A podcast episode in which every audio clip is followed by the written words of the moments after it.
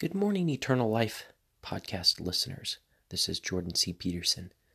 The thought I had for this morning was about rest in the Sabbath.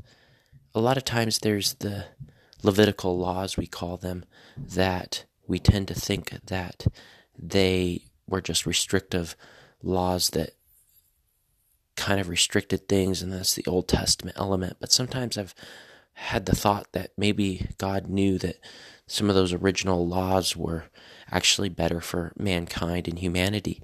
And the thought I had today in our kind of hustle and bustle, busy world, um, we tend to just overload our plates with a lot of things, especially if you're kind of maybe a workaholic like me and always trying to be profitable. And we don't create that time for rest, renewal, relaxation, um, that margin in our lives that allow for just rebuilding and, and re-energizing.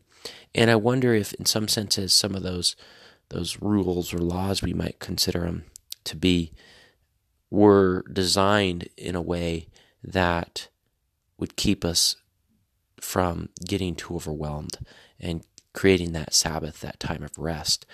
And it, I guess it's sort of how this all came to my thought was I started thinking about creating a do not do not do list. I've heard of these recently. And I started thinking I need to create a list of things I shouldn't do on Sundays um, because that's my kind of my day of rest, and just to give myself more margin and and rest and relaxation, renewal. And it started kind of occurring to me that those Levitical laws might have been there kind of for that purpose. And, you know, we tend to just say, oh, that was the Old Testament, we're, we're in the New Testament now, and kind of bypass that. But um, I just started thinking, well, maybe the reason they couldn't walk very far was that kept them from getting into trying to do too many social activities or too much this or too much that. You know, even with my pretty heavy focus on church and all of that, it can be a lot about serving and and just still busy, busy, busy. Uh, you know, leaving the house at 8:30 in the morning and not being back till 9:30 at night on a Sunday it's just it's go go go the entire time and it really isn't a day of rest for myself.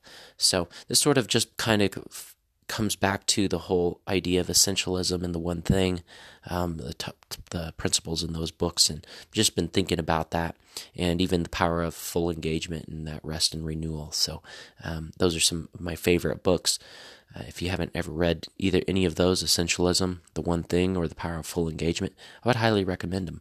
They're they're great books, and I need to read them again and just go through them and and really uh, implement the principles in them. Anyway, that's my thought for today. Hope you're all having a good time. If you want to reach out to me, my website is jordancpeterson.com.